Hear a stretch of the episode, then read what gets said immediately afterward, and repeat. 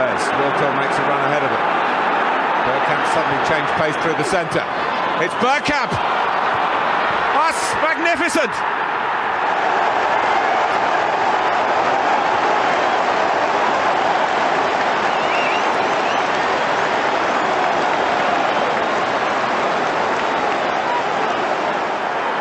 The move, and then this, which left Dabby's ass totally stranded. Hello and welcome to ABW Live, show 399 and the 1,000th YouTube video that we have done for you beautiful people. There's only two things I care about today, really. Liverpool are not champions and Burnley have gone down. Thank you very much, footballing gods. Fuck Liverpool, fuck Burnley, la-di-da-di-da. And I think Arsenal played today as well. With me this afternoon is, well, this morning in Stan's case, because it's only 10:19. Finally, Stan, finally. Last game of the season, I can automatically tell what time it is there. 10:19 a.m., it's Stan the man. How are you doing, Treacle?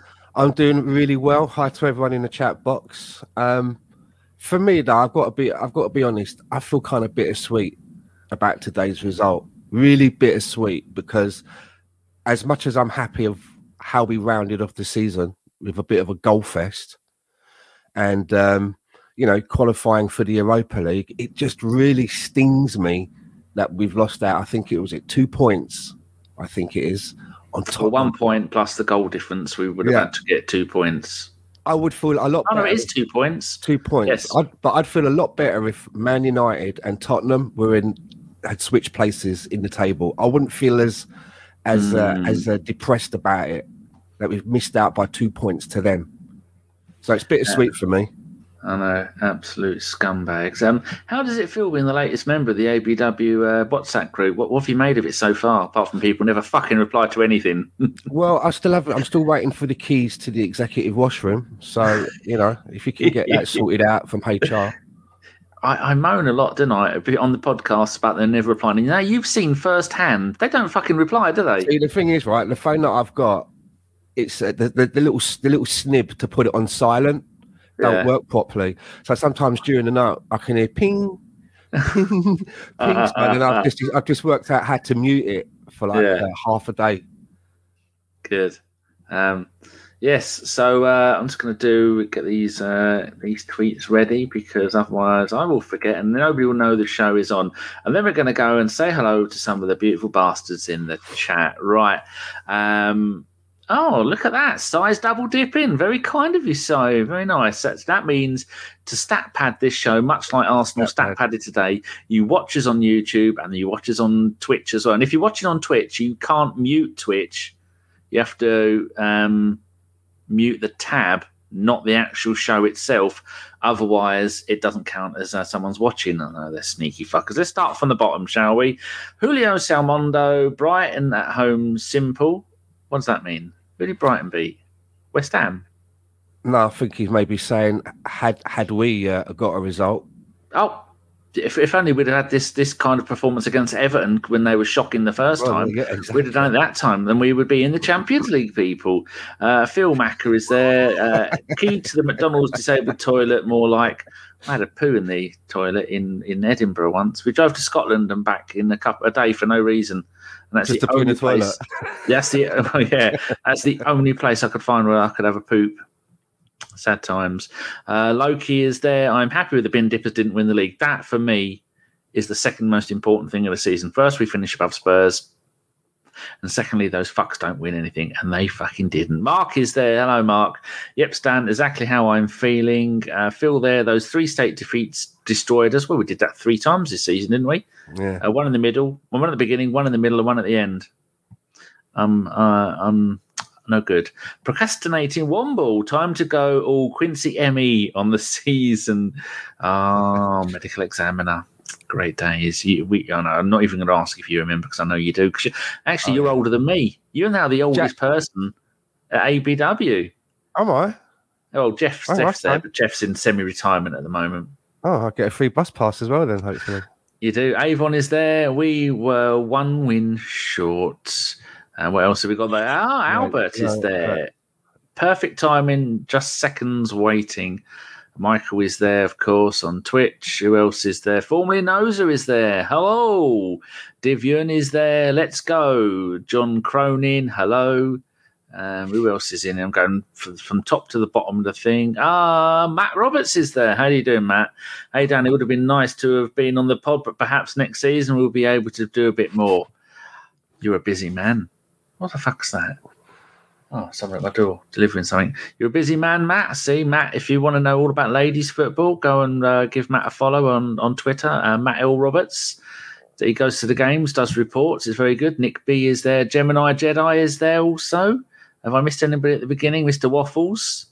Yes. Busy knocking up stuff from bits of wood. Supercalifragilisticexpialidocious is there. We go right down to the bottom again. Dejan is there. Howdy doody, Dejan. Still want Arteta sacked, to take it. BX is there. Divyan is double dipping. Excellent. Very kind of it. It says here we've got 3 people watching on Twitch. So we need about 100 to make any kind of difference. Never going to happen. So, we got a name down here. I don't remember. TJ Tirgurish Kamar, United and mighty Arsenal in the Europa League. Well, it could be better. It could be worse. I think that was the average expectation for us this season, so no one can be overly disappointed. Stan, my notes are... I started to make them, and then I was putting little notes for when Spurs scored. Start at the beginning. Saka is the second youngest player in Premier League history to play every game in a season. Any idea who the other player was? Because I've got no idea. No. Oh, Yazid says hi. Hello.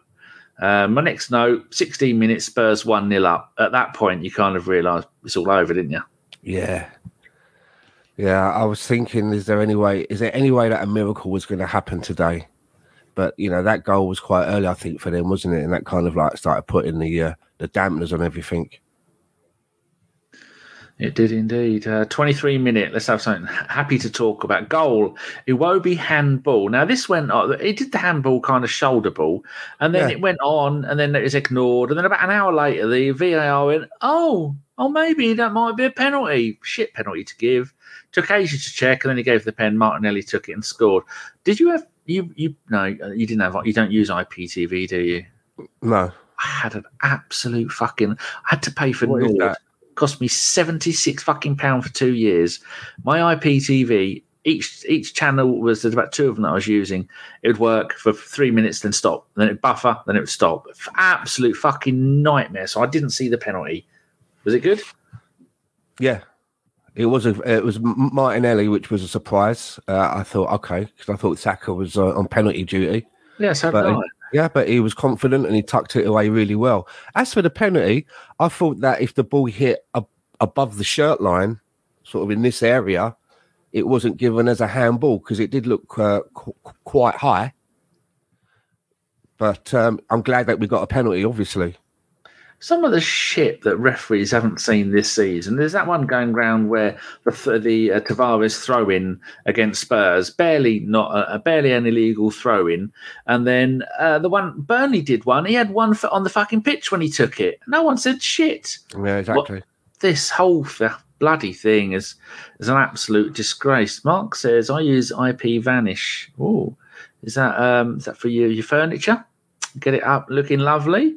Julio says, imagine how we'd have felt if Spurs had win from being 2-0 down. At least we were put out of our misery. Yes, good point. For those people who weren't watching the football today, at one point Man City were losing 2-0 and Liverpool were losing 1-0. Liverpool were back to 1-1 and then I think Liverpool made it 2-1 and then Man City 1-2.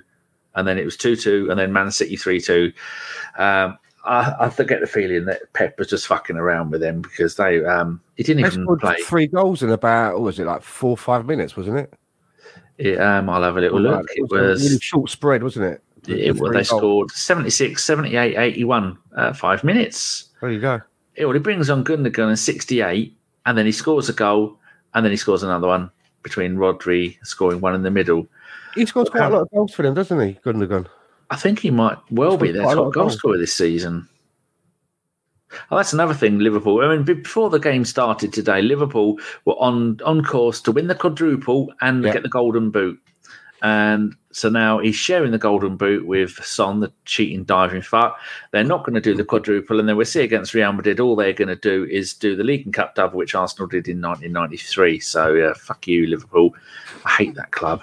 And Chelsea fans were cheering because Man City were winning. That's how much everybody hates Liverpool. Yeah, there was a big cheer went up at the... in the Everton crowd as well when they found out that Liverpool were sort of like out of the game. It's brilliant.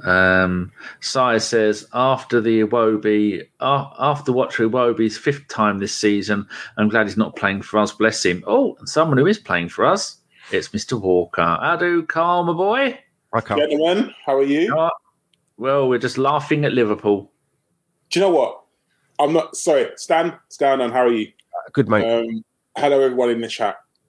I couldn't bear if Liverpool was to win the quadruple. Like, at least now we don't need to hear for the next week about how they're the greatest team in the world and blah, blah, blah. And what makes it even better out of everything is the fact that their cult hero, Steven Gerrard, had the chance to make them win it and slipped up once again. And I use that term genuinely, like, it just makes me laugh. Like, I love it. So yeah, but fuck Liverpool, up the Arsenal and all sorts. Getting a bit of love in the chat there, Carl. Lots of people saying hello to you. Oh, sorry, I haven't even opened up YouTube. Sorry, everyone. Hello, chat. How's everyone doing? Are we happy? I mean, it's just typical Arsenal, isn't it? No pressure. And, you know, we go out and win. When we needed to win up at Goodison Park in the season, did we lose 2-1 to them? I'm sure we did, didn't we? Like, yeah. It just shows. But you know what? A win's a win, and I'll take it. Genuinely, like, a win is a win, and I will take a win any day of the week. Good. Yes, so the season's ended on a high. Why didn't you go to the game, Carl? I thought you'd have gone with the nice weather and... So Danny, you're going to laugh at me again. More barbecues? Yes, I had my goddaughter, is her birthday, and I had a barbecue, so I had to go there early, and I had to let her mum know that though I love my goddaughter, like, I love you, Aubrey, I do, Arsenal comes first. So I had to go there, show my face, say hello, and then come back to watch Arsenal, because I had to find a legal stream to watch it on. So... I had to quickly come back. But yeah, that's the reason why I never went. I was going to go, though. Dejan says, yeah, Robertson has an annoying face. That is a reason I don't like Liverpool. The most annoying face is in the whole of football is is it Phil Foden of Man City? He's got that stupid haircut with a really short fringe. He reminds me of a disgruntled Romulan with that haircut. That's one for the fellow Star Trek fans. Divyan wants you to sing, Carl. He wants you to sing the 69, Trust the Process. I didn't even know that was a song. Not that I, to be honest. But, you know, Trust the Process FC. What makes me laugh is that I've got a load of Man United fans. I'm sure everyone here also has. And they were the first ones to be saying, oh, this season's done with. We're not worried about this season. Let's look to next season. Where was that talk at the beginning of the season? Because at the beginning of the season, they were telling us about how they're going to be challenging Man City for the title because they've got Ronaldo and Sanchez and Varane.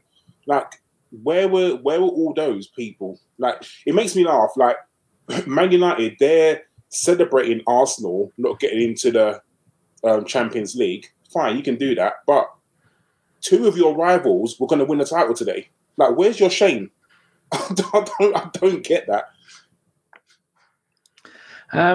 Name blocked Stan says, excuse is in capital letters, excuses and happy talk everywhere. This is disgraceful. It is an English thing, a British thing. We laugh in the face of stuff that worries us. It's just the typical British way of accepting things. Oh, I've been shot in the leg, and have a little giggle. Oh, I've had all my teeth pulled out, and have a little giggle. Got another parking ticket. Oh, it's just what we do, isn't it? We're all gutted that Spurs have finished above us, and we're angry that so many times this season we could have got the points, but that's just what we do, isn't it, Stan? Yeah, I mean, there's so many opportunities where we had this in the palm of our hands. I mean, I always felt that for me, qualifying for the Europa League was the minimum, and I'm happy that we've got that. I really am. It just stings that it's those lot that have pipped us to the bigger prize just by 2 points. You know, my missus could see how down I was at the end of the game, you know, and she kept saying to me, you know, always celebrate your victories. Enjoy your victories, no matter how small. And she's right, you know, because I kept saying to her, I was walking around the front room and every now and again, I'd just go, fucking Tottenham. That's all I would just say, fucking Tottenham.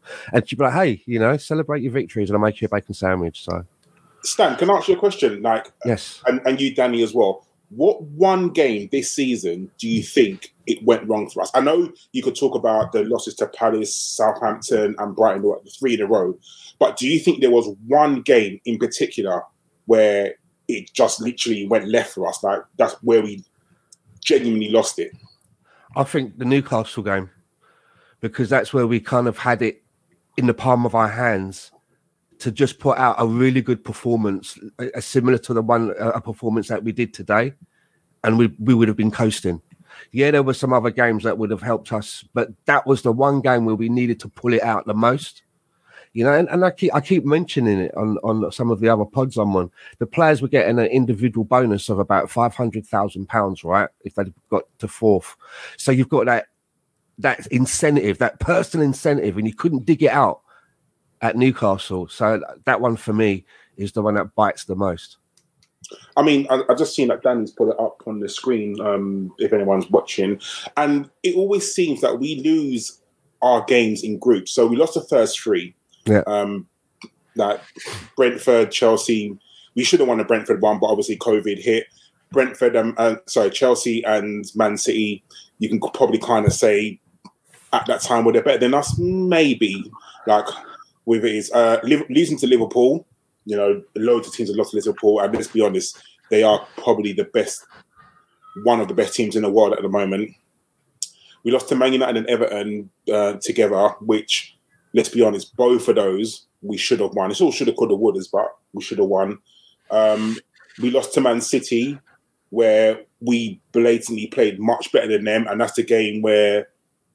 Didn't Gabriel get sent off? And then Xhaka gave away a penalty, didn't he? So, like, that was kind of neither here nor there. Lost to Liverpool again, which, you know, there's no shame losing to Liverpool. And then we lost to three dreaded games of Palace, Brighton and Southampton, and then losing to Tottenham and Newcastle on the bounce. Like, we go through space where, do you think it's a confidence thing, Stan, where... you know, when we lose, our heads drop and then we just can't regain momentum? I think that the clumps of those losses that we have, the reason that we get these losses that come in groups, I think it's the inconsistency of having a young spread of players and not having maybe two or three what I would call leaders that are able to do something in game management to keep people going. Sometimes it feels like when it folds, it's like a pack of cards. It all folds. You don't just get one or two have a bad day. It seems to go through the whole team. And then you look at those three runner games, the Crystal Palace, Southampton and Brighton. We didn't get a single point. Nothing. I mean, you can see what this team is capable of.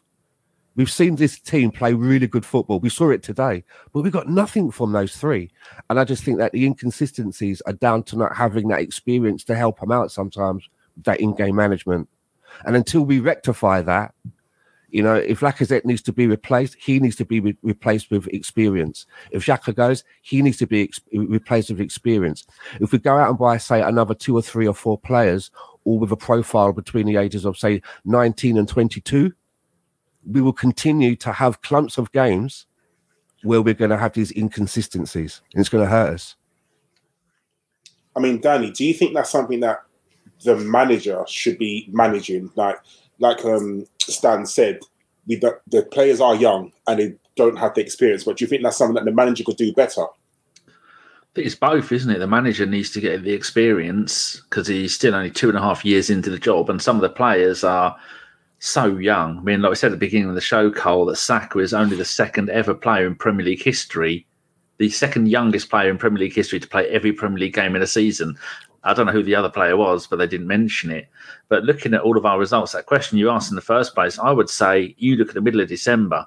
Middle of December, we scored 9, 10, 11. We scored 14 league goals in 4 games. And then we scored 1 against City, none against Burnley, and 1 against Wolves. That Burnley game at home We should have easily won that game. I was going to expand it and see if we had anyone. No, didn't. He had nobody sent off. We had nobody booked. And then look at that one before. Yeah, they got a penalty in the 57th minute against Man City. And then we had Gabriel sent off for those two. I think that was the one we shouldn't have really got the first booking, should he? And then I think all the referees in the media were saying that he shouldn't have got the second yellow because they already had one.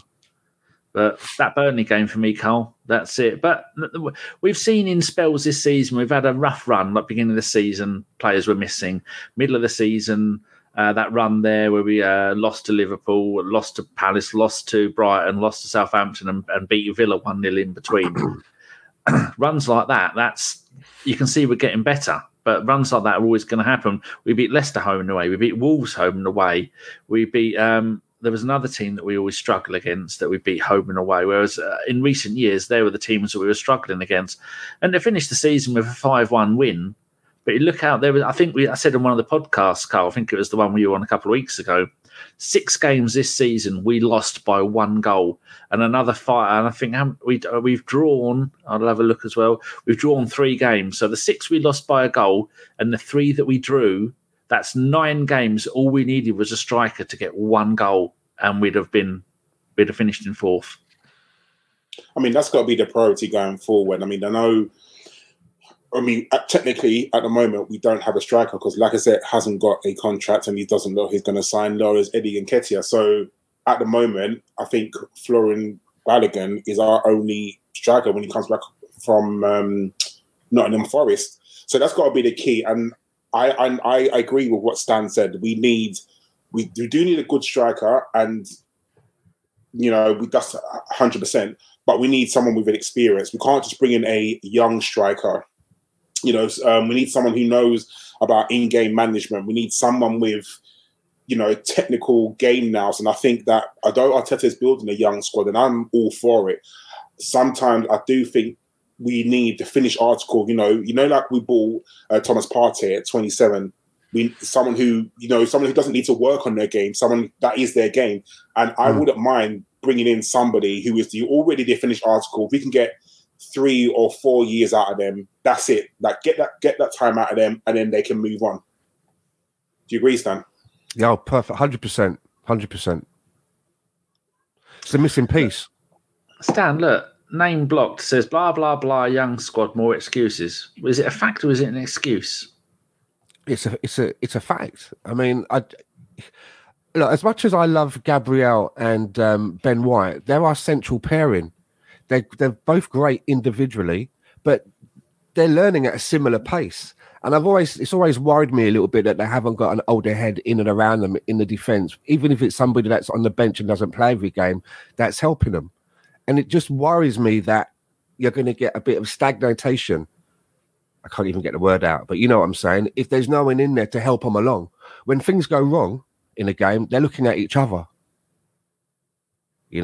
So we do need to have a little bit of experience brought into this team.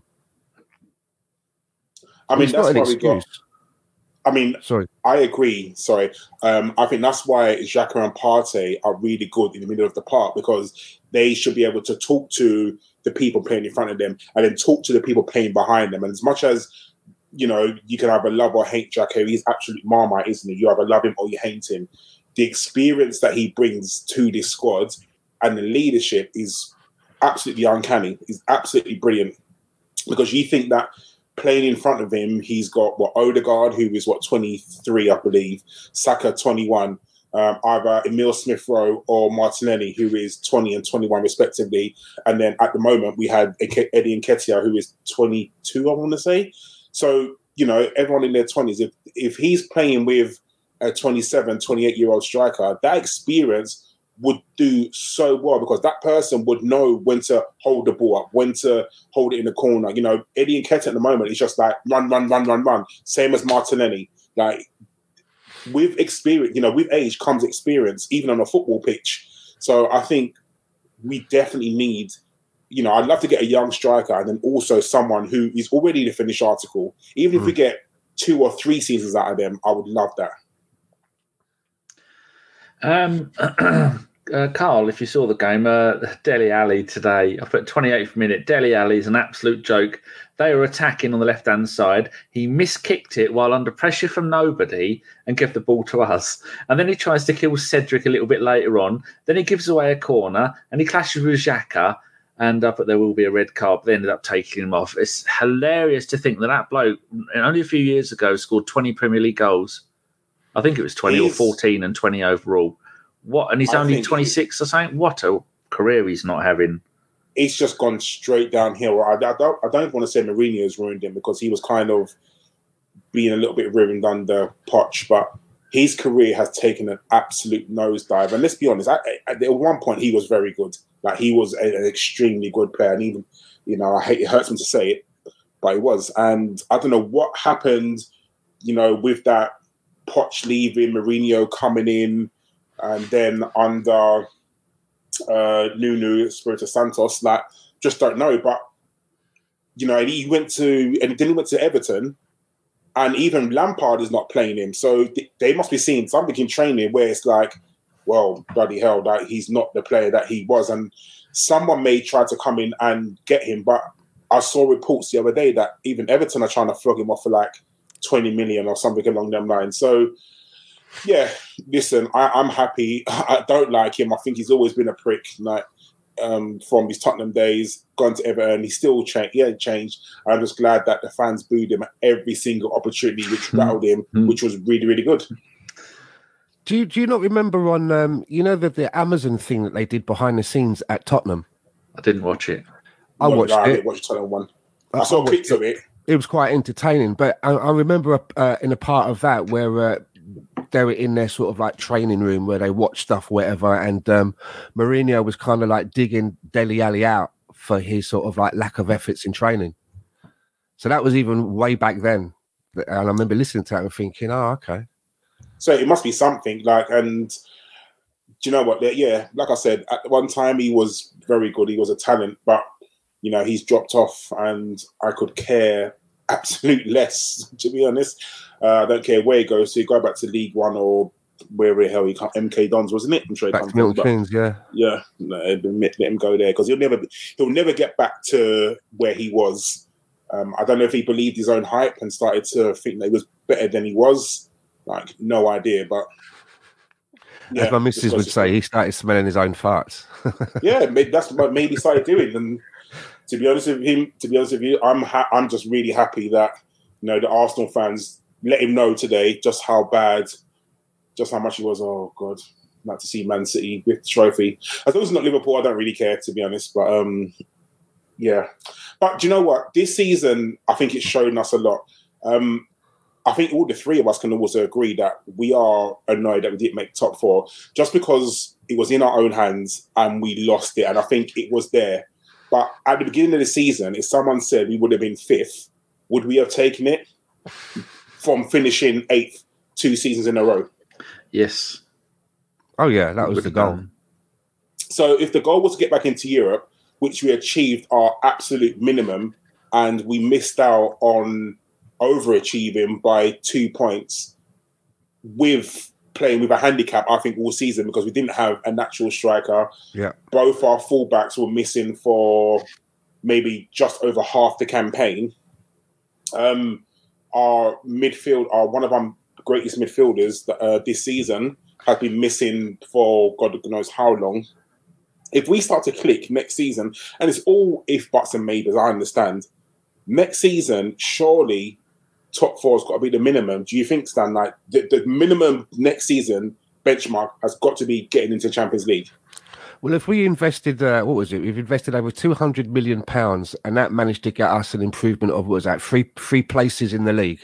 If we're going to go again big in the summer, then you would think that money invested should be enough to take us at least up another place. At least another place. If we've managed to do what we've done with papering over the cracks, with hardly any bench, with no variety, been able to do no variety sometimes in games because we've got nothing to draw from, hardly sometimes playing feels like with 10 men because we haven't had a striker, it felt like in a lot of the games, we should be able to kick on. I mean, Danny, next season, Obviously, we're now going to be playing Sunday, Thursday, majority of the time. With our squad at the moment is paper thin at the moment. So we are going to need almost a second replacement player in almost every position because we can't play, no player can play every single game. So that means Saka having to get more of a rest because there's no way Saka can play Sunday, Thursday every single week. And let's face it, Pepe's going to be leaving. Leno is going to be leaving. So I know we've got a new replacement goalkeeper. We are going to need another, probably maybe another defender, centre-back, another centre-mid. Kieran Tierney, he can't give us a season of football. He's injury-prone. As much as I like him, Tavares, I'll be honest with you, how that man is a footballer for Arsenal, I have no idea. I think he's he's just brain dead. We still got to be looking at Tomiyasu as well. Can he give us a whole season of football? But then we've got Bellerin coming back. Is Bellerin going to be sold? Is he going to stay? Like, there's so many different variables of what could happen this season. But I guess the question I'm asking, Danny, is how much investment do you think is actually needed? I mean, you know, we've got the two strikers that we 100% need. But what else do you think are key positions that we have to have? First, we've got someone new on Twitch who said hello. Initial Stupidity, good name. And we've had Rockford Stone followers on Twitch. That's lovely. That's nice. What do we need? Well, we need a backup fullback. Well, it depends on who's going to leave. The Arsenal, the person here, Name Block, says, let's stop lying to ourselves. AFC aren't going to buy anyone we need. Well, statements like that proves you're an idiot, because we're going to buy lots of players, just like we did. That's why we didn't buy anybody in January. We're going to buy lots of stuff that we need in the summer transfer window, maybe 5 or 6 players. A lot of that depends on who we manage to get out. But like you were saying, Carl, we need Tammy Abraham. We need Gabriel Jesus, if he's going to come, or maybe an Ollie Watkins, who today was absolutely world-class against Man City, apparently. Maybe even a Calvert-Lewin if we can't get Tammy Abrahams. And then we need someone in central midfield who's going to break up play, because we've got Partey's moved there recently, and he's the one that plays in front of the back four. We need someone whose job it is to sit there, like Torreira did for the first 6 months. So that's 3 players we need. We need the young Hickey from Bologna, who can play left back, left midfield, right back, right midfield. He can play anywhere across the back 8 positions, because he's dual footed. And you go and have a look at him on Transfer Market. You see all the positions they've been playing him this season: right midfield, right back, plays all of them. Brilliant, scores goals. That bloke is the Jules Grimandi. He's the Remy Gard. He's the Cedric, the kind of player that can play in all these positions, but he's better than all of them. So we can get him in and then get Cedric out the door. But we just need to make sure that we get the right players out. I think we need a backup goalkeeper, because Arthur isn't good enough. Leno is leaving. And the American that's coming in, I'm not sure if he's coming in. Is he coming in from Colorado Rapids or DC? I know we got one from each. I can't remember. Well, whichever one of those is coming in. But the big money is going to go on the strikers, Cole, because we've got we've got the players to create the goals, as we've seen so often this season, 10, 20, 30 chances, and we'll get 1 goal, and that's what we need. So the big money is going to go on those two and maybe a defensive midfielder. Yeah, I agree with you. I think with the playing 2 games a week, I think that's going to be quite important. But the thing is, as well, is that whoever we buy is going to say that we buy a fringe player who's on the cusp of their World Cup squad. I think that would be really good, just because they're going to be played out their skin to try and make their World Cup squad. So they're going to be really, really hungry. And then we're going to, but obviously we don't want to fall off after the World Cup if they do make it. It's really weird. Obviously next season we're starting quite early, and then the World Cup coming like in November, which is just going to be like a really weird time. It's because aren't they playing back-to-back group games in like the Champions League and also the Europa? So literally for, 6-7 weeks straight, we will be playing Sunday, Thursday, like just to get the group games out of the way before the World Cup. So what I'm trying to say is we are going to need to do business early, because surely everybody, because there's such a short time before the season starts, I think it's only 5 weeks. I'm sure it's something along them lines. Do you think that Arsenal now, they 100% know that they're in the Europa League? They would have had a Champions League target, and then they would have had a Europa League target. So do you think, Stan, that we could still go over some of our Champions League targets, even though you're in the Europa League? It just, you know, depends on how much Arsenal want them and how much they're willing to pay. Well, this is where you see, like, whether Edu and Mikel Arteta are worth their cheddar. This is for them now to go and start waxing lyrical into the ears of their targets and selling what it is that they have to offer. They've done it with Martin Odegaard, because I remember back then, you know, back around when we had Martin Odegaard on loan, and then he went back to Madrid, and everybody was saying that the players didn't want to work for the manager. And I'm like, well, how can that be? Surely a player like Martin Odegaard, who sampled it at Arsenal, if it was as bad as everyone's saying, he wouldn't be coming back. He'd be like, no, thanks. It's a shit show over there. So it's down now to Mikel Arteta and Edu to sell the project. The money's going to be there. It's just that you get some of those, you get some of the attitude of some players, well, if it's not Champions League, they don't want to come to you. Rather than say, yeah, I'll come, I'll be the cherry on top, and I will pull you up and drive you into the Champions League. I want a player that's coming with that kind of an attitude. Odegaard. Yeah, I want that kind of an attitude of a player. If they're saying like, well, you know, you're not in the Champions League, find somebody else. Someone that's going to take us into the Champions League. No, I agree. We need someone who's going to come in and say, you know what? I was the missing piece that last season. I'm the one. I'm going to get you there. Should we have a moment of happiness, Cole? And although I'm an Inter Milan fan, Oli Giroud at the age of 35 scored 2 goals today. And it looks like, I haven't gone and checked, but it looks like AC Milan have now won Serie A. And so Giroud has gone there and he has won. Yeah, he's won. They won the game 3-0. And so he's got a title at last. The last one he won was when he was with, I think, Montpellier in France. And then we bought him next season. And so he's now champions of Italy. So well done, Mr. Giroud, you beautiful bastard. The French does that make you happy? It does, because although, you know, that 2016 when Leicester won it and he didn't score for like 14 games. I'm not going to lie, I was calling him every name under the sun. But the man is, you know, he pops up with goals like really when you need them. And he wasn't a bad player. He was just went through certain spells. So I liked Giroud. Like, do you remember 2-1 to Giroud or 2-0 Giroud? Like, that was always the chant in our group chat when we was doing the predictions league. But yeah, happy for him. Like, I'm not happy for Ivan Gazidis because I don't like him. But, you know, credit to Olivier Giroud. Well done. He seems to have it all, doesn't he? He's a chick magnet and a trophy magnet. Everywhere he goes, he just attracts trophies. Do you do an impersonation of your Mrs.'s accent, Stan? No, why? Oh, have you heard? Because I know you do voices. Oh, I always do my mum's when she's here. You little bastard. That's all I ever say. But have you heard Chris's accents that he does? You and him could work together and do an entire show of wonderful... He's magnificent, any Carl. Well, I didn't know that. God, yeah. He does great accents. He has done them for a while.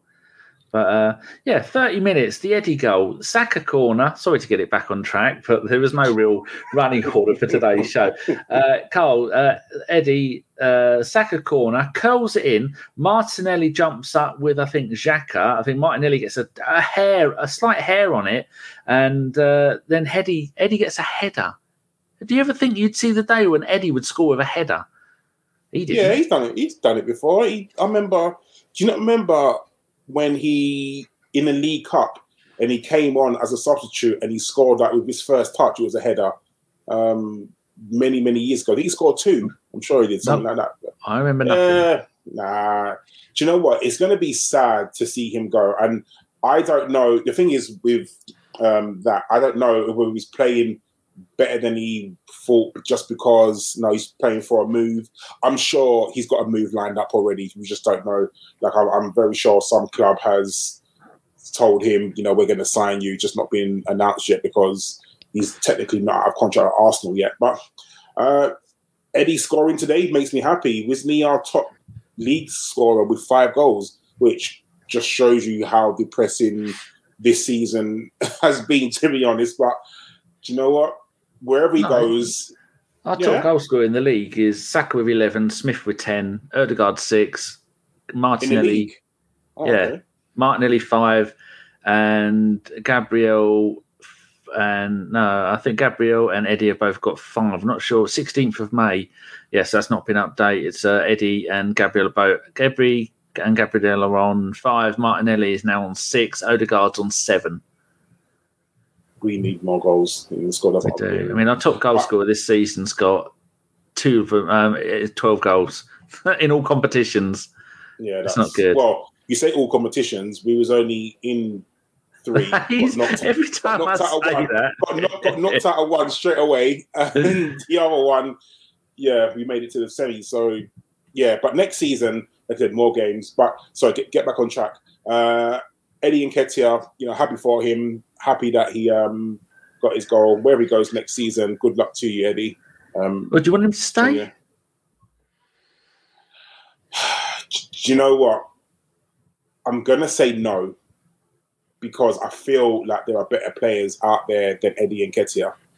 I feel like Arsenal can get a better player. And if we really, really wanted him to stay, I think we would have gone a little bit harder for him. And it was only because Lacazette wasn't scoring at all why we decided to throw Eddie in. And it's all of a sudden, it's like, oh, it's really weird when we have a striker that can actually run and they can put pressure on the other defenders, and we actually get goals. And I think it was just too little, too late. He stuck with Lacazette far too long. Lacazette had one goal from open play in 19 games, which is for our striker, which is absolutely ridiculous. So I wouldn't want to keep him out. I just feel that there's much better players out there. I mean, Stan, Dominic Calvert-Lewin today, I thought he played really, really good. Would you take him at Arsenal? He's not a player that really tickles my fancy, to be honest with you. But looking at Eddie and Lacazette, both of those players, I think, have had plenty of time to cement themselves into the Arsenal team. And they've just never really come across that they've been able to do that. Dominic Calvert-Lewin, he's not a player. I don't know what it is about him. Maybe it's the man bun. I'm not into man buns, but... I never trust a man with a man bun. I just can't trust him. But I'm not sure. A little bit injury prone as well. I'm not sure. That's why I brought this up, Stan. Injury prone, but look at his previous seasons. Last season, 33 out of 38, 36, 35, 32. He's only had one season, which is this way. He's been a bit injury prone. Okay. Look at that. Last season, 21 goals. He's only just gone 25 as well. Is that big enough for you to see? Does that change your mind at all? Man bun, though. If he gets an haircut, maybe I'll reconsider. I think Abramovich, he had a man bun for a while, and he's not a bad player, is he? Or was he? He's 40 now, still playing. He's got a double. Like he's got Abramovich. He's got the double curse, and he's got a man bun and a goatee. I mean, Yes, shall we? I'll get rid of that because I like him. Cole likes him. I think we should get him, and he's English, which is brilliant. Then it's 32nd minute. Cole, Spurs 2-0 up. I mean, I only stopped making notes of Spurs when he got 3-0 up. 47th minute, Cole. Oh, Stan, because I did Cole for the last goal. Donny van der Beek. He won't be down the right. He was walking. It was like old men. I remember Hollick used to play walking football, Carl. It reminded me of that. It won't be going down the right wing.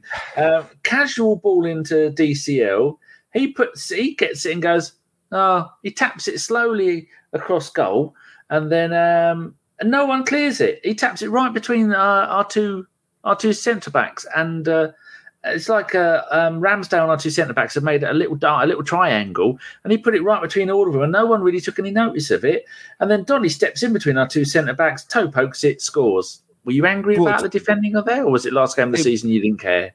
It brought a tear to my eye because I'm a big Donny van der Beek fan. I really wanted him to come to Arsenal. I loved him when he was at Ajax. So it did bring a tear to my eye when I saw that. But you're right. It was almost like the ball just kind of trundled through everybody to Donny van der Beek, who had acres of space to just slot it away.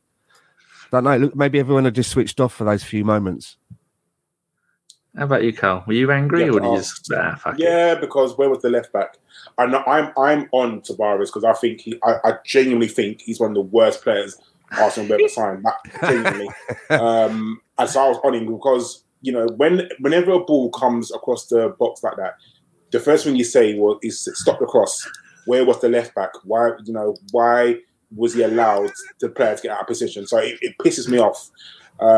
So yeah, I think we could have done better on that. And again, it's now no clean sheet for the team in like 8 or 9 games, which I'm not going to lie to you, it's a little bit of a worry. Like I'm being very honest because you know Ramsdale came in and was like, my last clean sheet, Cole, was 19th of March against Villa. So we've now gone 10 games without one. That's worrying.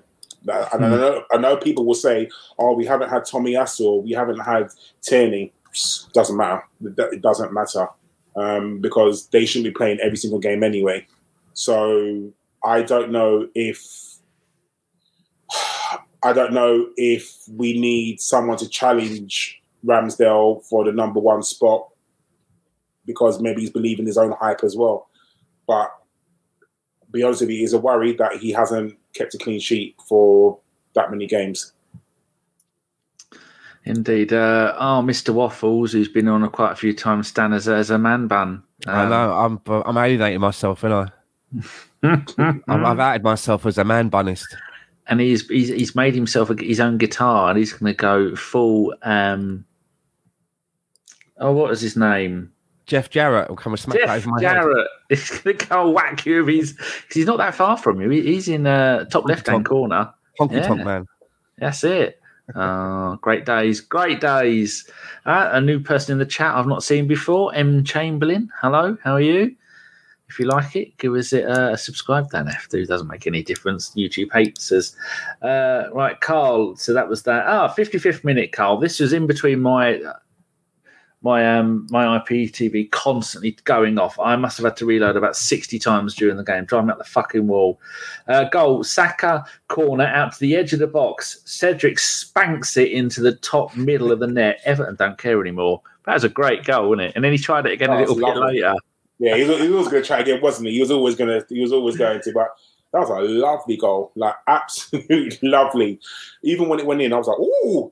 That's why it takes all the free. That's why it takes all the free kicks and stuff. Like we don't see it. We're like, what the fuck are you doing? But because he probably does that in training all the time, you can just imagine that all the time he does that in training, and you think, oh shit, yeah, he's brilliant. And then that comes to match day, you're like, what the hell are you doing? But nah, credit to him, brilliant. I don't know if he'll be there next season. If I'm really honest, but you know what? If you are going to leave Arsenal, what a way to sign off. Like, absolutely wonderful goal. Yeah. Stan, anything you say about that? Didn't he do one similar on his debut as well, didn't he, I think, as well? Yeah. Yeah, they say that. Maybe just bookended his career at Arsenal, and one at the beginning and one at the end. Hopefully. See you later. Yeah, we're going to get Hickey now. We don't need him. Mr. Waffles is just down in Olympia. Oh, fight. You two might be on a show together. And then it's only because Stan doesn't have any hair. Dear Stan. No, but it's self-inflicted. I shave it off once a week. Really? Otherwise, if I just left it, I'd be like Michael Jackson when he was like 8. Oh, you should try that. That's quite the look at the moment. I might do. 57th minute, Carl. Great run down the right by Saka. Great dribbling run. And he mistimes his steps, stumbled, and couldn't get a cross in for I think it was Martinelli, who was ready to score. That looked like that was going to be another great goal, didn't it, on the counter-attack? Carl? I think he was a little bit greedy, I'll be honest with you. I think he could have squared it earlier, but he wanted the goal. So, you know, it's youth. And I can't blame him. He was already, 3-1 up at the time, so he just wanted his goal. But if he was 1-0 down, or 1-1, and he didn't square it, I would have been unhappy. But you know what? Can't blame the kid. He's been our player of the season this season, so he's entitled to take that sort of shot. Like in the last game of the season when we're 3-1 up. Stan, what do you think about the Player of the Year awards, it was Foden got Young Player and De Bruyne got Player of the Year. I think personally that's fair. Saka's been brilliant, but Foden's been better, hasn't he? Yeah, and he's in a winning team as well, right? So that always shades it, I think, a little bit when you've got a young player in a team that's winning. You're getting man bun grief. Divian says someone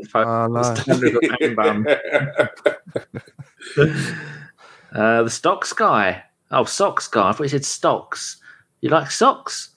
I have one sock that is, I bought three pairs of Converse from Cambridge Beehive Centre in 1992.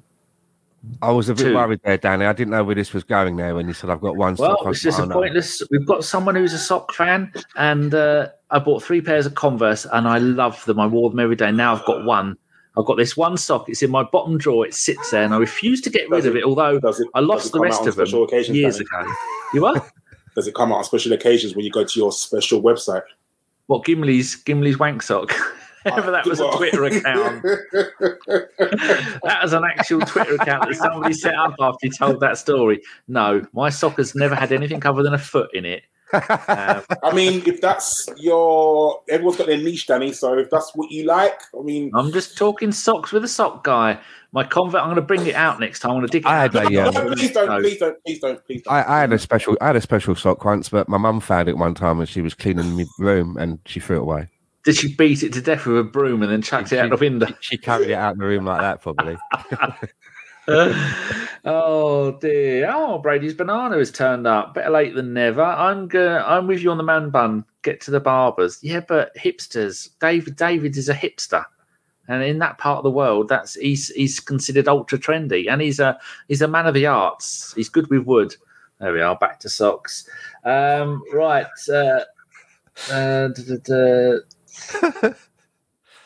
yeah, another goal. This one happened. Normally I put goal by it. 59th minute. Who had the last goal? Was it you, Stan? No, it was Carl. All right. Now, next goal, 59th minute. Saka corner into the middle of the box this time. His range of corners is fucking brilliant. Yeah, and his free kicks. Delivery. Very good delivery. Everything is superb. Remember when we used to have people taking corners and they wouldn't beat the first man? Yeah. Now Saka's been all over the shop. Yeah, he's like, you have to watch it. Can the ball get to the first man? Yeah, brilliant. Yeah. No, usually. Saka corner into the middle of the box this time. Everton header it out to Cedric. And you think, yeah, they're going, shoot. He has a teeny little bit of a run, has a kick. Was it a kick or a pass? And then it hits Gabriel, stops, and Gabriel goes, oh, thank you very much. And then he turns and shoots home.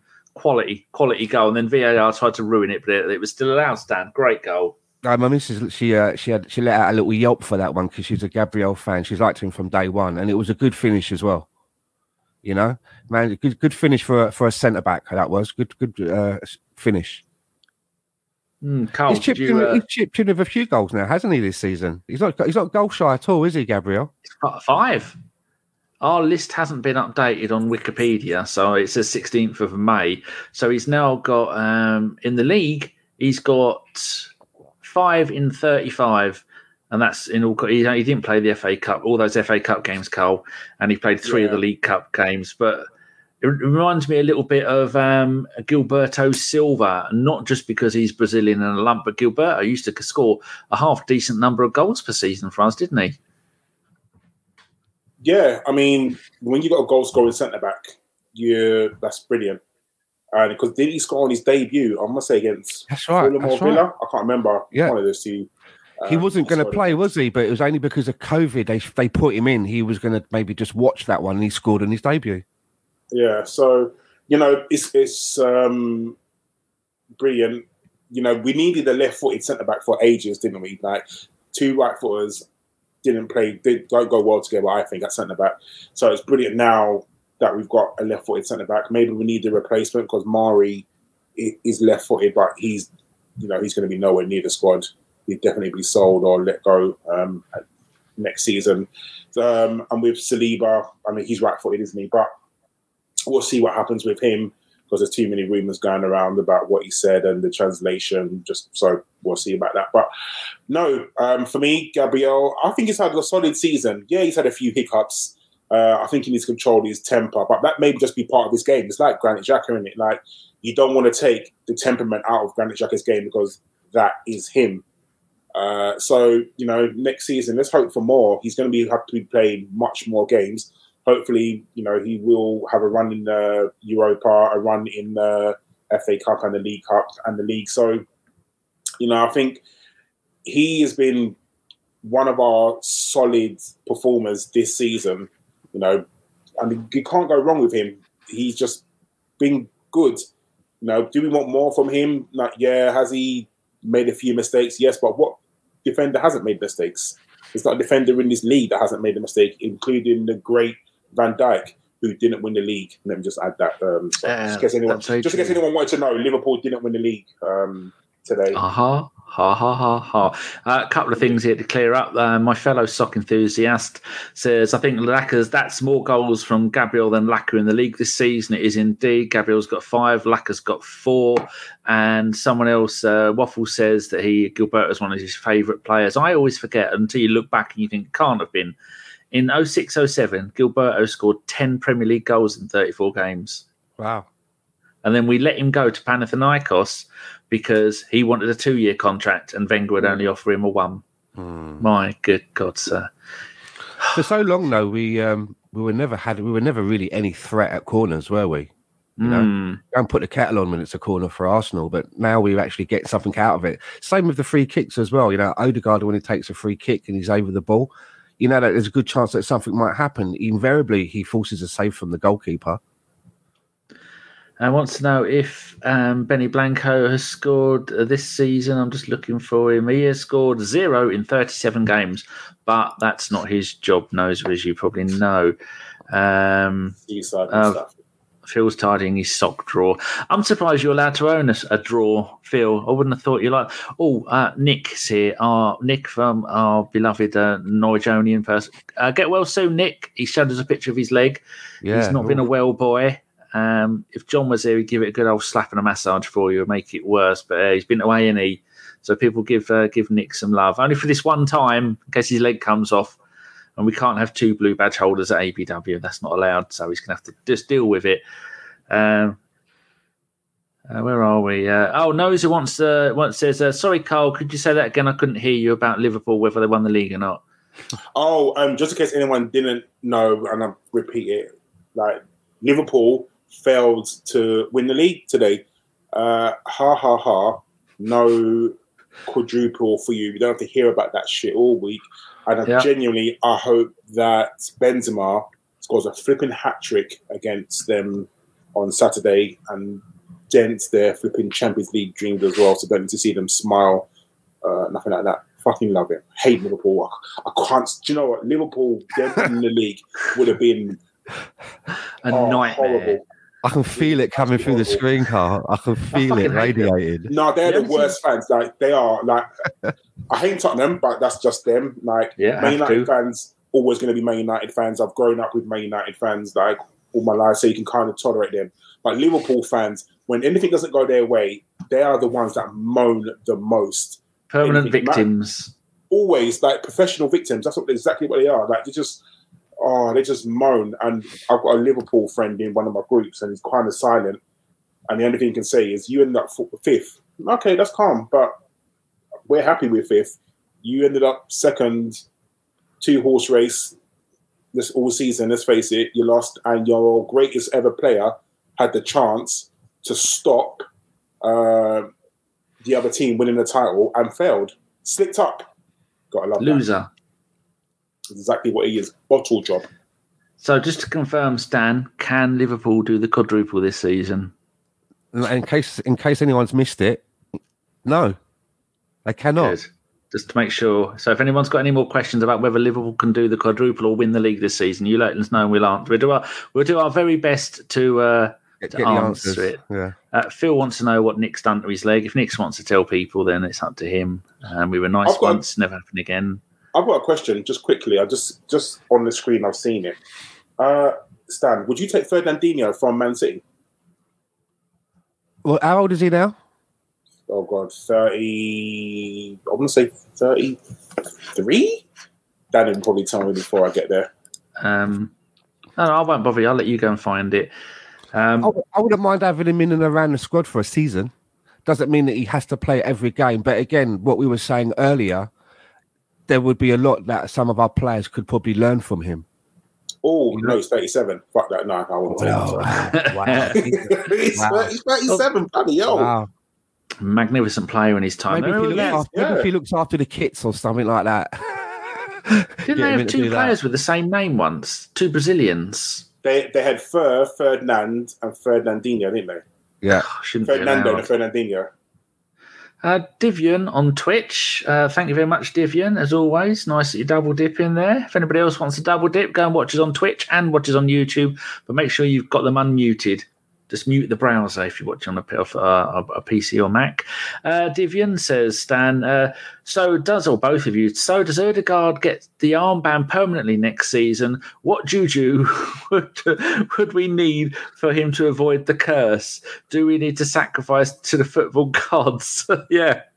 So Good question. I'm a big Odegaard fan, and he captains at international level, but when I've watched him wearing the armband, there's been a few times, for example, there was one match in particular where Cedric took a free kick and he blasted the ball over, and then we got another opportunity for a free kick in a similar area, and Odegaard's over the ball, and he basically let Cedric come over and just like boss him away from the ball to take it again. That was a perfect opportunity for him to be a captain and say, look mate, you've already had one and you almost killed a pigeon with that one, so I'm having this, and he just let him boss him out of the way. So I did notice that.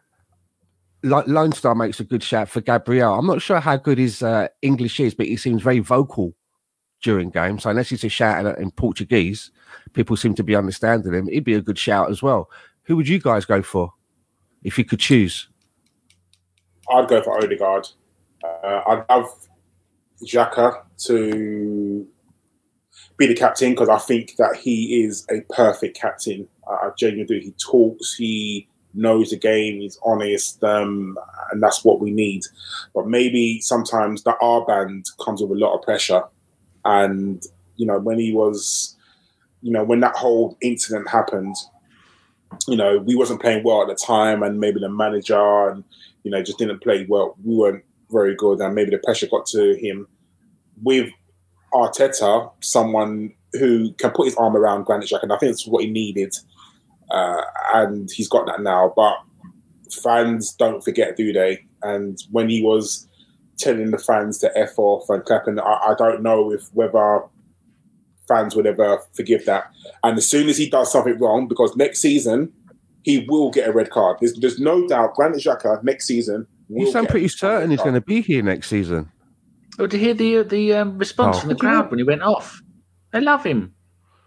I think he will. I don't think Arteta will sell him unless it's some agreement that we don't know. I just don't see what is Granit Xhaka now, 29, 30, something along them lines.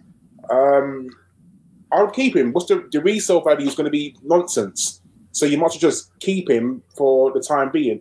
Whether he'll sign another contract, I'm sure his contract must be running short soon. Xhaka is 29. He'd be 30 in September. I'd keep him. Like I genuinely would. And I'd love him to stay and be the captain. Like if Arteta sits down with Granit Xhaka and says, look, yeah, we came up short, but listen, I'm going to build the team around you, because they will do, because he is the centrepiece, and they'll say, look, we gave you a partner in Thomas Partey, and when you two played together, you played well. Sadly, Partey can't stay fit for some unknown reason. He can't. It's just like gear and tyranny. So as a replacement, we are going to get you someone else that you can play in the centre of the park with, because Granit Xhaka is very rarely injured. The only time he misses a game is when he's suspended. So, you know, Granit Xhaka is not going to give you brilliant 8, 9, 10s out of 10 performances, but he's a solid 6. Granit Xhaka will give you a solid 6. Unless he gets sent off, then he gives you a 3. So, for me, I'm keeping him. I'm assuming that you wouldn't, Stan. Well, I was really hoping that we could upgrade on him. I just think that I understand. I do understand the qualities that he brings and that you've highlighted, but I'd like to be able to upgrade on him. But we don't have. I understand what you're saying, but we don't have an unlimited money. So for me, there are other places in the squad that need more attention, and I'd rather the money be spent for two new strikers and a replacement left back, because I don't want Tavares anywhere near the squad next season. Mm. And you're forgetting that when Pepe goes, because Pepe is going, technically we've only got one right attacking midfielder. So we are going to need, because Saka can't play every single game, so you are going to need a replacement for Pepe as well. So I just think those places in the squad need more attention than an upgrade on Granit Xhaka. If we get like an unbelievable offer, like if Roma or someone comes in with a £20 million for a replacement, the 29-year-old, yeah, I'll probably take that. But anything less than that, I'm not taking. I personally wouldn't take. I want him here. The next season, we're going to have at least 15 more games. Well, more than 15, because we're probably going to get another 2 or 3 games in the FA Cup. We're going to have up to 18 games, I think, to get to the Europa League final. So best part of 15 to 20 more games next season. And, yeah, we need all the players we can get. Ah, our very own Cactus Cash is... in the chat, Richard. We need to sign 2 forwards, one big and one who can play wide and up top. Also need 2 central midfielders, depending if we sell Torreira and a replacement right back. I think the deal for Torreira has been agreed, 15 million ish. He's lost his shirt number, hasn't he? He lost his squad number to Martinelli. Yeah, 11. Martinelli. No, didn't Florentina say that the deal's off because Arsenal, they wanted to pay less money, and Arsenal said no. So they said, okay, we're not going to sign him. So he's on his way back, I believe. Nick says four-year deal for Granit. I mean, Granit has turned his career around, hasn't he? And I think he's blunt when he tells the facts. His blunt honesty has gone down well with plus the video about his family getting abused, and his blunt honesty about some of the players aren't listening to the manager, that sort of stuff. So those sort of things can make or break a player, can't they, Carl? And they've both gone in his favour, and the crowd have turned. Most of them seem to be okay with him. Yeah, until his next mistake. Remember, Arsenal fans are very fickle. So, he's done well. The next game in the season, like, say the first game of the season against, I don't know, God knows, Fulham, because we all. I was going to say Fulham. Yeah, you all seem to get like a newly promoted school play, team. So, and he makes a mistake. Say he gets sent off and gives away a penalty and gets sent off. Trust me, they'll be like, "You should have sold him in the summer." Blah blah blah. So yeah, I will. I will. Yeah. So he's only as good as his next mistake. And Granit Xhaka has got a mistake in him. He's not perfect by any means, just like any player. But for me, I just think that, like you said, Danny, we're going to have so many more games next season. I feel like he would do well to be in the squad next season, and I personally would keep him. But like I said, you come in, no players irreplaceable, and no players not subject to a stupid bid. Like, even I love Saka, but if Liverpool came in with a £200 million bid for Saka, would I sell him? In a fucking heartbeat, like, let's be honest. But... blasphemy. You would as well. If 200 million for 200 million. No, 200 mil. I would change the Gunnosaurus to a stuffed Saka, and I'd put Saka's face on the Arsenal badge from now on. That bloke is the next Arsenal legend in the making. I wouldn't care how much money. There is nil. I would do what La Liga do and put one stupid transfer values on them. Right, Carl, talk about the last goal from Odegaard. I'm just going to go and have a wee-wee now. I need to stop my camera. Oh, okay. Odegaard, that was the little slalom run, wasn't he? What I find with Odegaard, Stan, is that he likes to have the ball. He likes to protect it. And he had the ball, went past 2 players, didn't he? Instead of blasting it, he just literally passed it into the bottom corner of the net and scored. And I thought it was a class goal. It's like, in FIFA, when you hold the right bumper button to do the finesse shot instead of just smashing it. You can do like a controlled... That's what he does. He's got such technical ability. And again, for the amount of money that we forked out for Martin Odegaard, I think it's been a fantastic bit of business. And he's only going to get better. He's only going to get better. I think we're really lucky to have this guy. I do. I think he's... I mean, there was talk about getting James Madison. For Madison, that's it, for like 75 million. Oh. let's be honest, like, that would have been a huge mistake. Hindsight's a wonderful thing. But I think getting Martin Odegaard for less than 40 million is absolutely brilliant bit of business. And he's, like you said, he's going to get better. And especially next season, where he knows he's going to have to step up. He knows he's going to be playing the European competition and the league.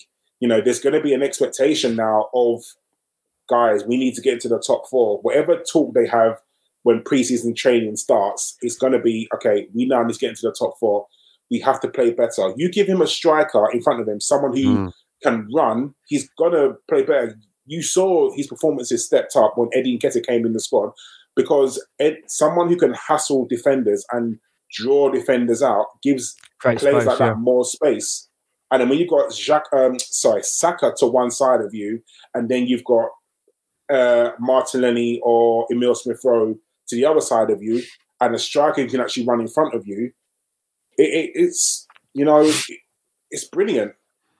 I watch him play, and I hate to make the comparison, but it's in my head every time. I watch him do stuff, and I'm like, he's doing everything that I thought Ozil was supposed to do. That's how I feel when I watch him play. You know, the way that he gets around the pitch, you know, trying to get involved, even on the defensive side of his game as well, trying to help out. I watch him play, and I think to myself, I didn't see Ozil do any of this. You wanted Ozil to run. I think, you know, I know people used to... I used to come on these podcasts we used to do after the games, and me and Chris would be like, oh, he's got a laboured style. He looks like he's lazy, but he's not. No, fuck that. Ozil was lazy. He was definitely lazy on the pitch. And there's all, he put up all these stats where he covers the most ground. Not with the ball. Like, you can cover the most ground, but if you don't have the ball with you, it's nonsense. But you're right. I want Ozil to be what Martin Odegaard is and could be. Like, let's face it, Ozil was brilliant. That boy that could find a pass like the eye of a needle. He was very, very good. However, you know, towards the end of his Arsenal career, he went sour. But Martin Odegaard coming in, like formerly Noza said, he's literally Ozil with better work rate. And that's what we need. That's what we need from our attacking midfielder. And I just feel that you give him a striker who runs and can finish in front of him, watch his assist stats go through the roof. Like, I'm not going to put too much pressure on him, but, you know, he will get a load of assists if you give him a striker, a good striker in front of him. And as well, I mean, if we are, you know, the strikers that we're going to be targeting, they're going to be looking at that squad and thinking, oh, yes, please, Martin Odegaard, serving on the plate for me. Thank you very much. 100%. I agree. So I think that's the game covered. Just for anybody new that is joining us, we have this breaking news that Liverpool didn't win the Premier League. Man City did. I know. What? 99 goals. Oh, my God. And glad to see. Are you glad to see? But I hate Burnley. I hate Watford. I would have liked Norwich to have stayed up, and it would have been hilarious for Everton to go down. So what's your thoughts? Nah, fuck them. Genuinely, like, I'm sick of these yo-yo clubs. Like, Norwich are flipping annoying. Like Fulham and West Brom. Yeah, like, Fulham are going to go back down next season because they're going to sell... You know, when they come up, their striker... What's his name again? Mitrovic.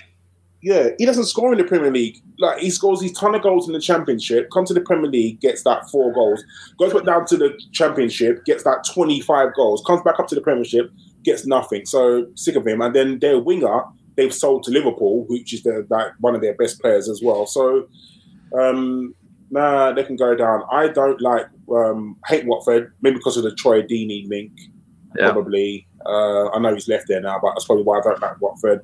Burnley can fuck off. Like, genuinely, I'm sick of their bully boy tactics of trying to rough people up and all that nonsense. They can go to hell. Like, glad they've gone.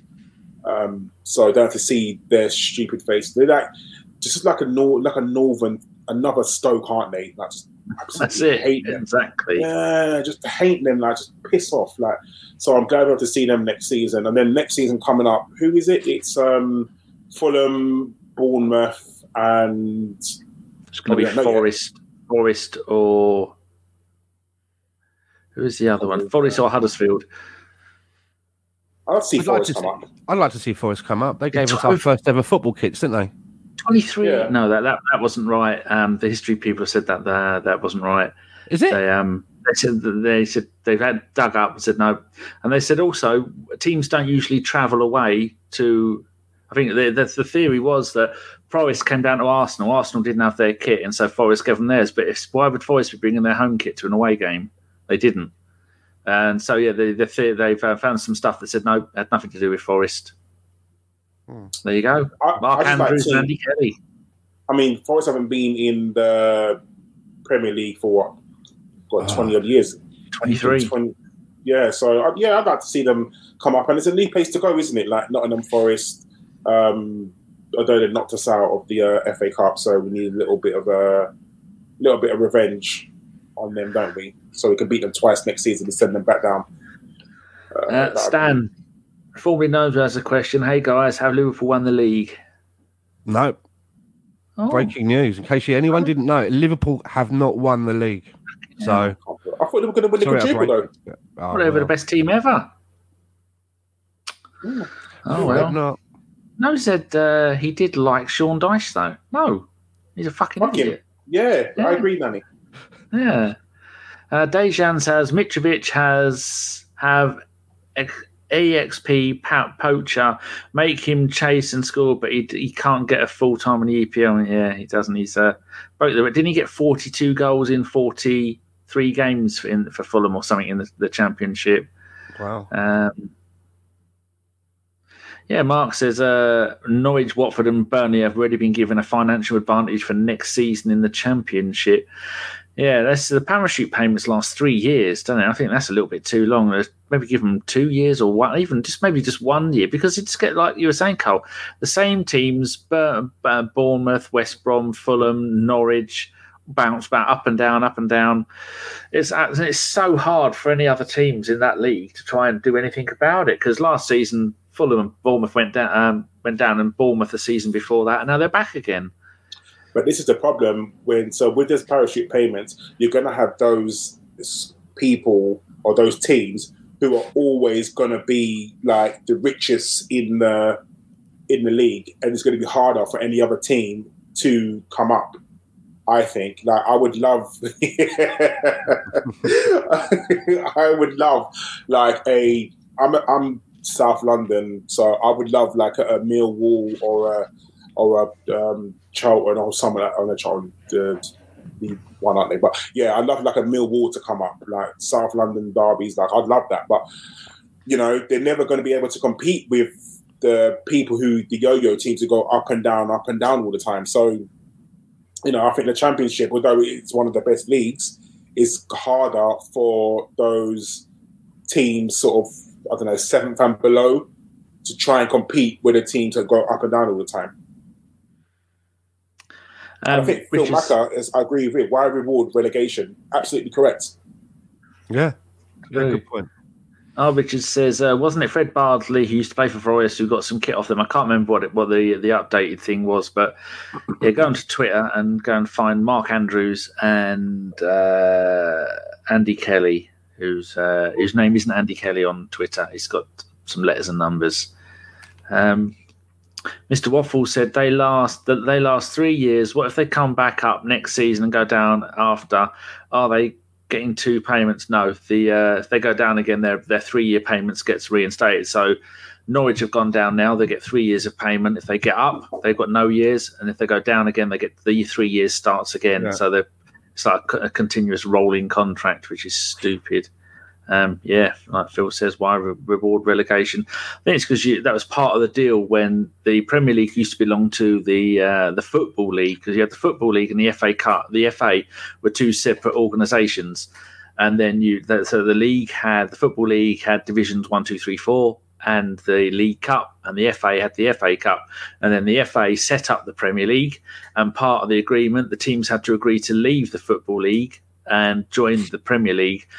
24 teams at first, and then part of the agreement was that teams would get financial compensation for going back down to the Football League, and they agreed promotion and relegation. But in the first couple of seasons, we had 4 teams go down from the Premier League, and then it was 3 went down. And remember when we had the playoff? It was, I think, Charlton had a playoff to stay in the Premier League. So are you saying then that the parachute payments really was an inducement to get the teams to leave the Football League and join the new Premier League, really? Something along those lines. Such a long time ago, but yeah, that was the gist of it. Hmm. Interesting. Right, what else have we got to... verbal backflips that they've been watching this for the last 10 years. It will be... Oh, yeah. Well, yeah, including the Steve's Ball Collective, it was be 10 years. This is the 10th year, but for ABW, it's only 9 years. What are you going to say, Carl? I'll answer this question now and have a little think about it. Don't answer it now. So if there's one player, and I'm realistically, because you know I can give loads of players I'd want to sign. If there's one player realistically you'd want to sign for next season, who would it be? Like, I know it's a question you probably might have to think about, so I'll get back to it at the end of the game, end of the podcast. Sorry, but yeah, just one player who you think would improve us next season, who realistically would come to Arsenal. Tammy, all day long. You think him, like over someone like a Gabriel Jesus? Jesus isn't going to get in the air, is he? That's Abraham's mine. Will. Huh? That's mine, is Gabriel. He knows what it's like to win. He's been in the winning team. And, you know, he can play in a number of positions that would really benefit us. He doesn't have to be signed just as our focal point striker and bank everything on him. He could still play in the side alongside another striker. I just think that he, for the amount of money that I think we could be able to get him for, I think it would be a good option. The other one that I like, that I'll keep hearing is going to be made available. Frankie de Jong. I'd love that to happen. I hate that Barcelona keeps saying that he's going to be made available, and he doesn't necessarily have Man United as his first choice. I'd love that to happen as well. I think that would be a good benefit to us. But yeah, Jesus. Yeah, but I think the whole thing with him was he wasn't really doing well at Man City, and so they were just thinking we're going to get rid of him, and then he suddenly got, oh, goals, sir. Right, I'll be on my way. He has been fine, I think, at Man City. I can even way back in the season when they had that strange formation, I think last season as well, where they're deploying him on the wing and having Sterling sort of like through the middle, he's still chipping in the goals. If people are wondering why ABW suddenly start doing decent tweets, it's down to Carl, because Carl's been doing all the tweets, and Carl did this one today. Carl, you did this. What did I do? I can't remember. The Dominic Calvert-Lewin in a dress. Did I? Well, I didn't tweet it. I didn't. It must have been Josh. It wasn't. Josh. That wasn't me. No. So there's a picture of for HOMME, which I think is French for Man Plus. There's a picture of Dominic Calvert-Lewin. He's got like a knee-high skirt, just above a thigh-high skirt on, and he's dressed like a schoolgirl. And then someone said the tweet was, "Bring DCL to Arsenal." Do you like it? Oh yeah, no, I said I didn't tweet the picture, but I said bring DCL to Arsenal, so that must have been Josh who added the picture. Oh, no, it's Ron Ree. Ron Ree's added it underneath. I didn't see. Oh, yes, yeah. He's added that. So I would take him. I definitely would take him. One, I think we need to up our English contingent of players because I think we're struggling probably with filling the quota at the moment. And I think he does. I think he's a focal point. He's fast. He's good with his feet. I think... I definitely would improve us, but I'm not. We need two strikers, and whatever striker you bring in, you lie to them. You say you're going to be our main striker, and then if the next one comes, you say you're going to be the main striker. Like you pick them off against each other because that's what you want, competition. So yeah, whoever we need two strikers, and you just tell them you're going to be the main one. So they both come in first day of training thinking, yeah, I'm going to be the main one. I'm the main one, and then whoever scores the most goals in training, that's who plays. Some of them are going to get Europa League games. Some of them are going to get league games. There may be a time where you need to play both of them up front. Who knows? But for me, someone like when I was talking about the World Cup, like someone like Calvert-Lewin, who's going to play out of his skin to try and make that World Cup squad. He's going to want to go to the World Cup, so he's going to play, if he can stay fit, he's going to play much harder to try and get into that score. I mean, Harry Kane's always going to be the main person, but you know, behind Harry Kane, striker-wise, England, there's not much behind him. Gone the days where England had a plethora of brilliant strikers like Shearer, Sheringham, Cole, Wright, Fowler. Like, you know, those days have gone. We don't have that anymore. So I think someone like Calvert-Lewin coming in and you say, Arteta sits him down and says, you know, you want to make the World Cup squad, you give them a reason to make that World Cup squad. You play out your skin. And you made it. So, yeah. I think my one would be Dominic Calvert-Lewin. On Twitter at the moment, Kaya Kanak, who is a journalist, has tweeted pictures like this, and it is this is the third picture, Elneny with a pen and looks like a contract and having photos taken. So people are assuming he's signed a new contract. Is that good? If it's true, it's a squad player, and we at the moment we're going to need that. Like you said, Danny, we're playing 15 extra games next season.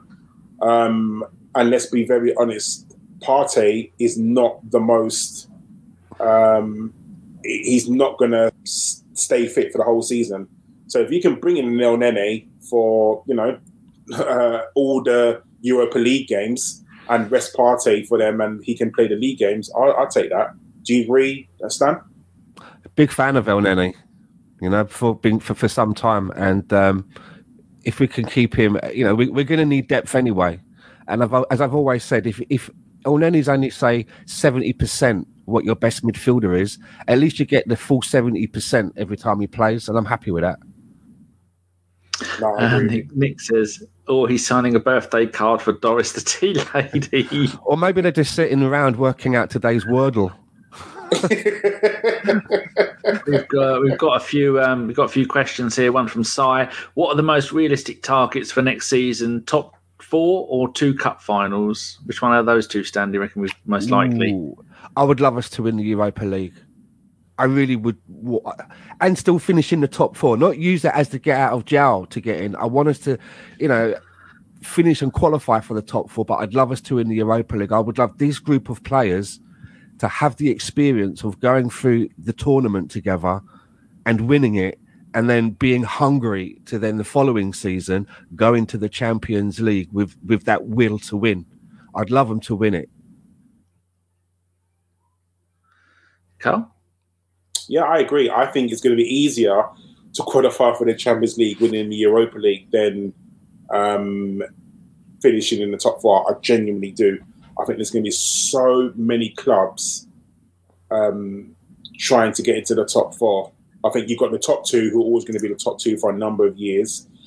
You've got, unfortunately, that lot up the road who seem to have got their shit together.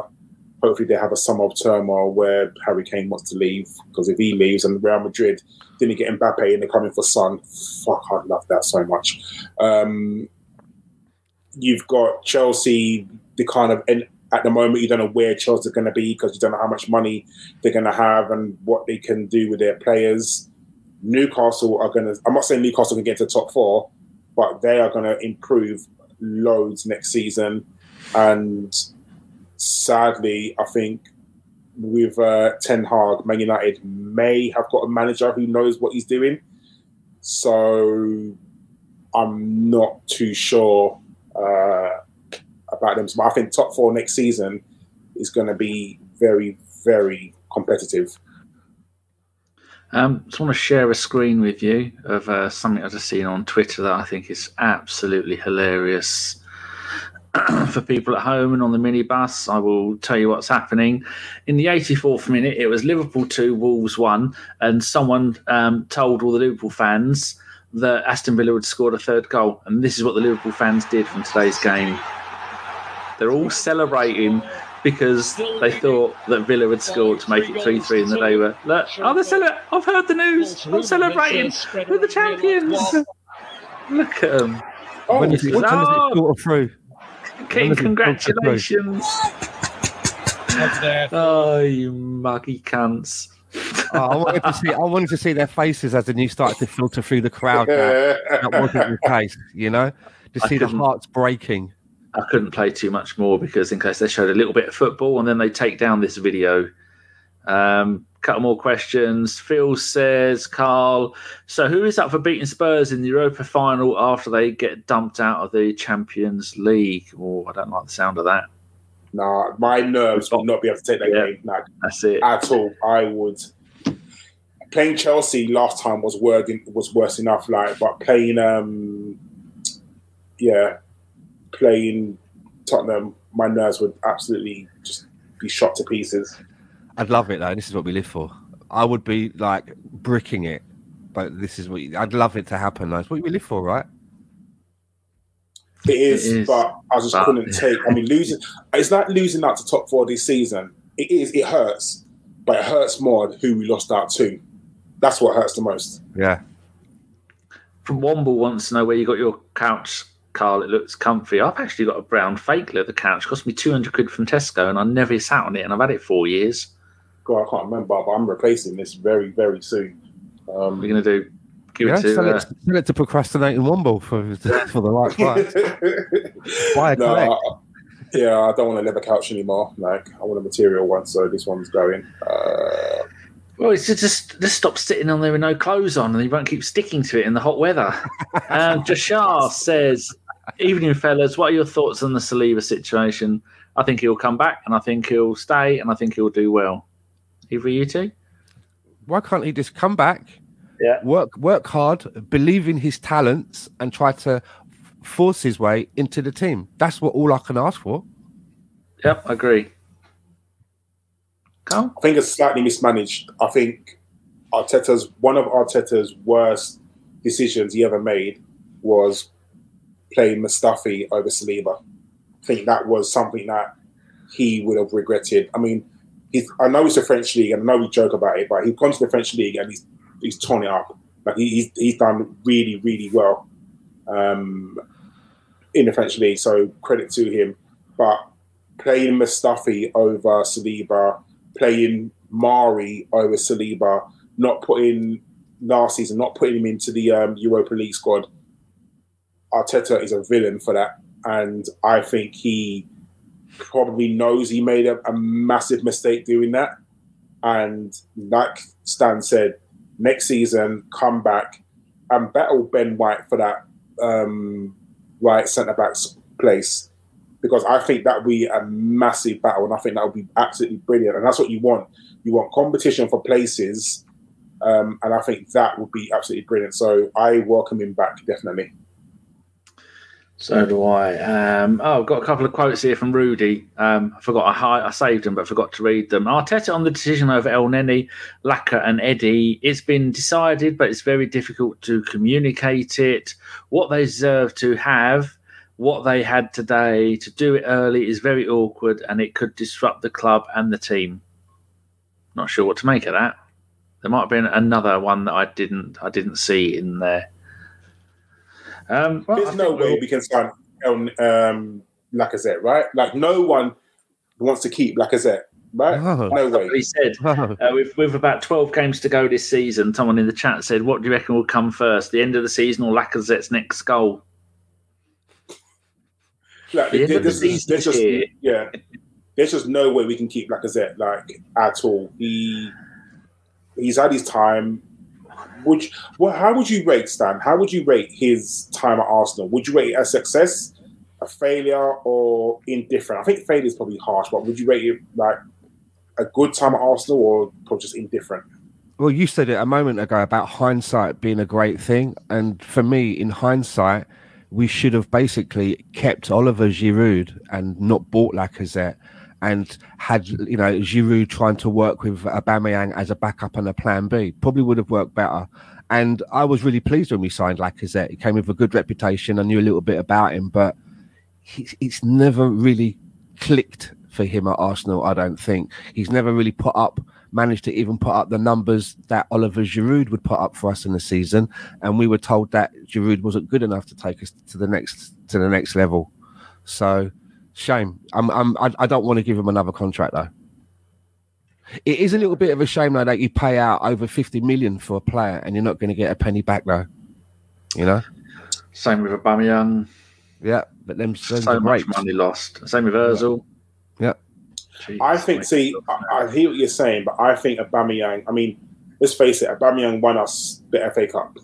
You know, single-handedly dragged us through. Then, has Lacazette ever done that? No, not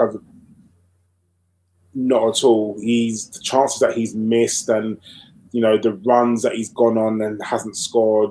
Not at all. Like I don't want to say his time was a failure at Arsenal, but sadly, he's only going to be remembered for bad things. In the he's never going to be remembered. Oh, like can you remember a standout moment for Aubameyang in the whole time he's been here? Like I can remember the celebrations with Laka. That's it. I can remember the goal he scored against Spurs on his left foot. But barring that, I can't think of a game where, oh my God, like you think, oh my God, Lacazette, like he turned that game around. Like I just can't think. So yeah, I think that maybe that goal that he scored against Wolves, I think. Remember? Yeah. Oh yeah, yeah. When to 2-1. Yeah. Yeah. Maybe that is and that's really all. That's really it for me. That is very sad indeed. We've got a couple of other... Oh, I'm just trying to do some stuff on there. What else have we got? Forming those is like Chris Carpenter enters the chat. Michael says goal against Chelsea. That was important. Divian says, have Villa scored against Liverpool yet? Have the Liverpool won the league yet? We're not sure. There's been no actual news on that. Jashar says, with the French-speaking group being dismantled, do you think Saliba will want to come back?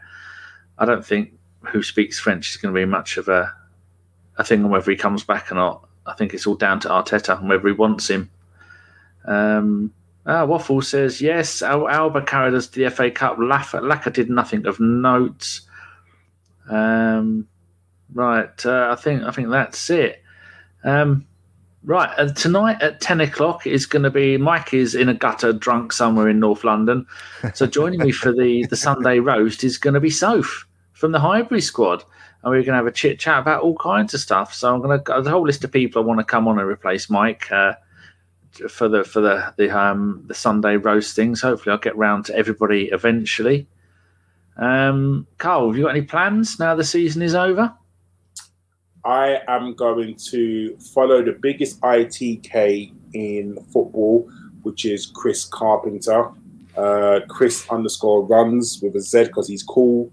If you want to know anything about anything in French football, follow him because Thomas Lemar apparently is on his way to Arsenal. No, that was in 2018, wasn't it? It's going to happen. It was done.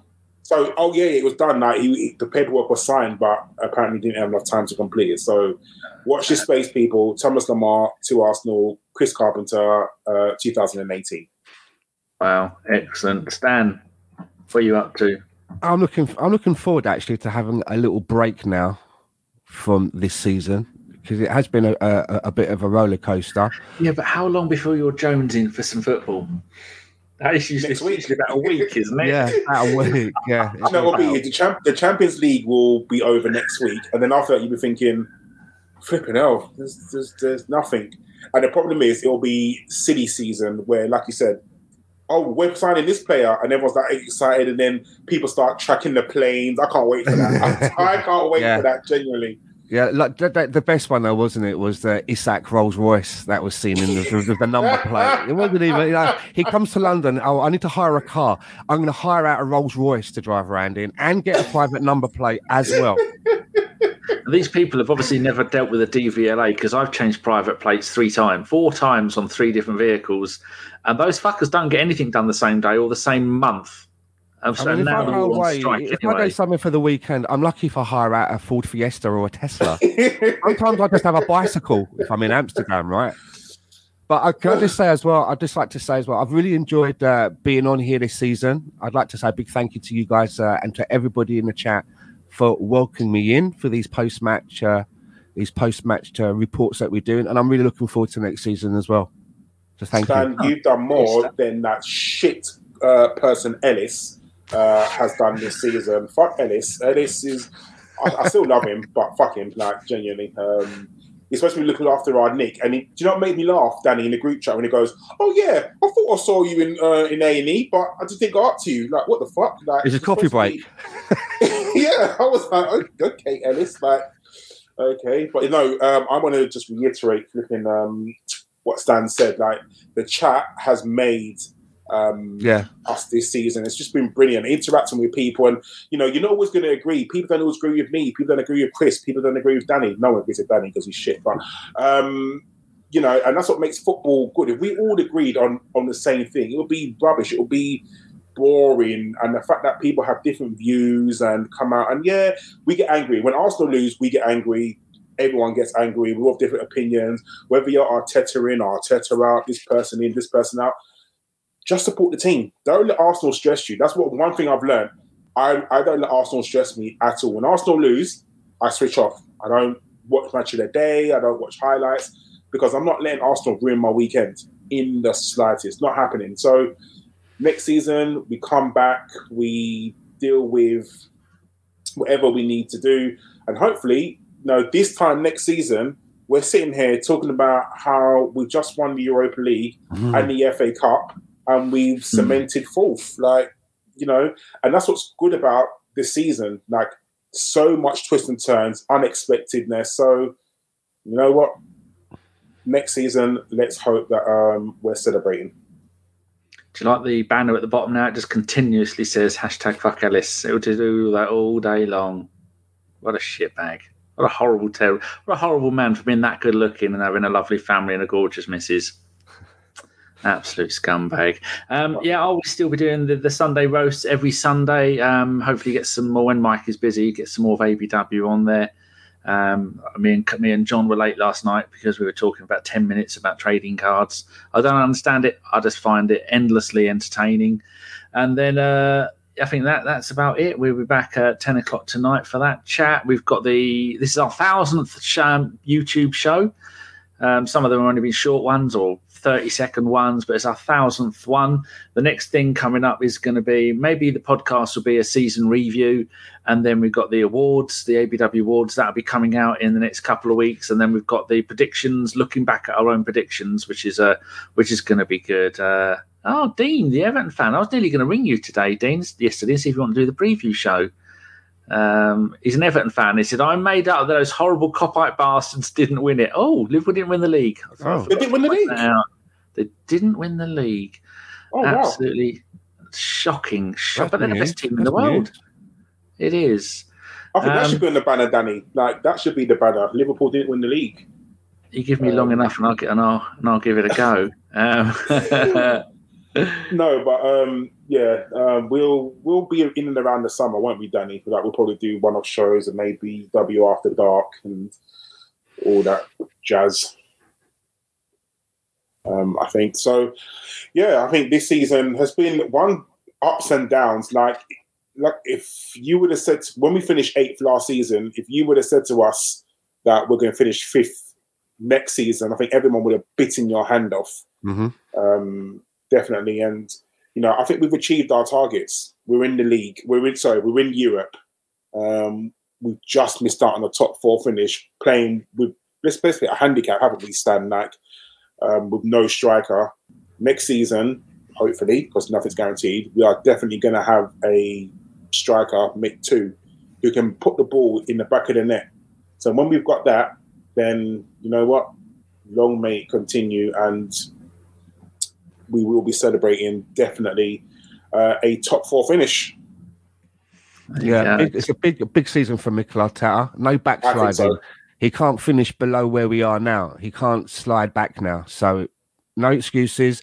Can no longer say that he's a rookie manager. You know, it's his 3rd season now. He's completed his 3rd season. He knows the ropes. Quick question: if he doesn't make top 4 next season, does he go? No, we've got to make top 5. Depends if we win anything as well, right? If we win the Europa League, but if we win no cups and we don't make Europe, then that's not good enough, right? We're going to go big in the summer, so there should be more improvement. And also a little bit more breaking is someone's broke into the Shit Hart Lane Stadium and they've taken a picture of their trophy cabinet. There we go. I'm assuming it's empty. It is completely empty. There's a picture on the screen of an empty display cabinet. It's not a cabinet, though. I just look at that and I think how much money they wasted having those lights on for all these years of nothing. So, yeah. I think the wood there is teak, if I'm not mistaken. It's 2,000 years old and had very little use. One very careful owner, not been opened. But the last time they opened that, Gary Mabbott was still in pyjamas. Oh, I said pyjamas. Anyway, people, thank you very much. I'm just going to see if Sophie and the Highbury squad are live yet, because they're meant to be doing their show at 8 o'clock. They're not live yet. But, yeah, Sophie is going to be on at 8 o'clock, they said. Here is their YouTube. There's plenty of other decent ones to go and look at too. But if you go over to the Highbury squad, tell Sophie and Big Kev Campbell, Arsenal legend.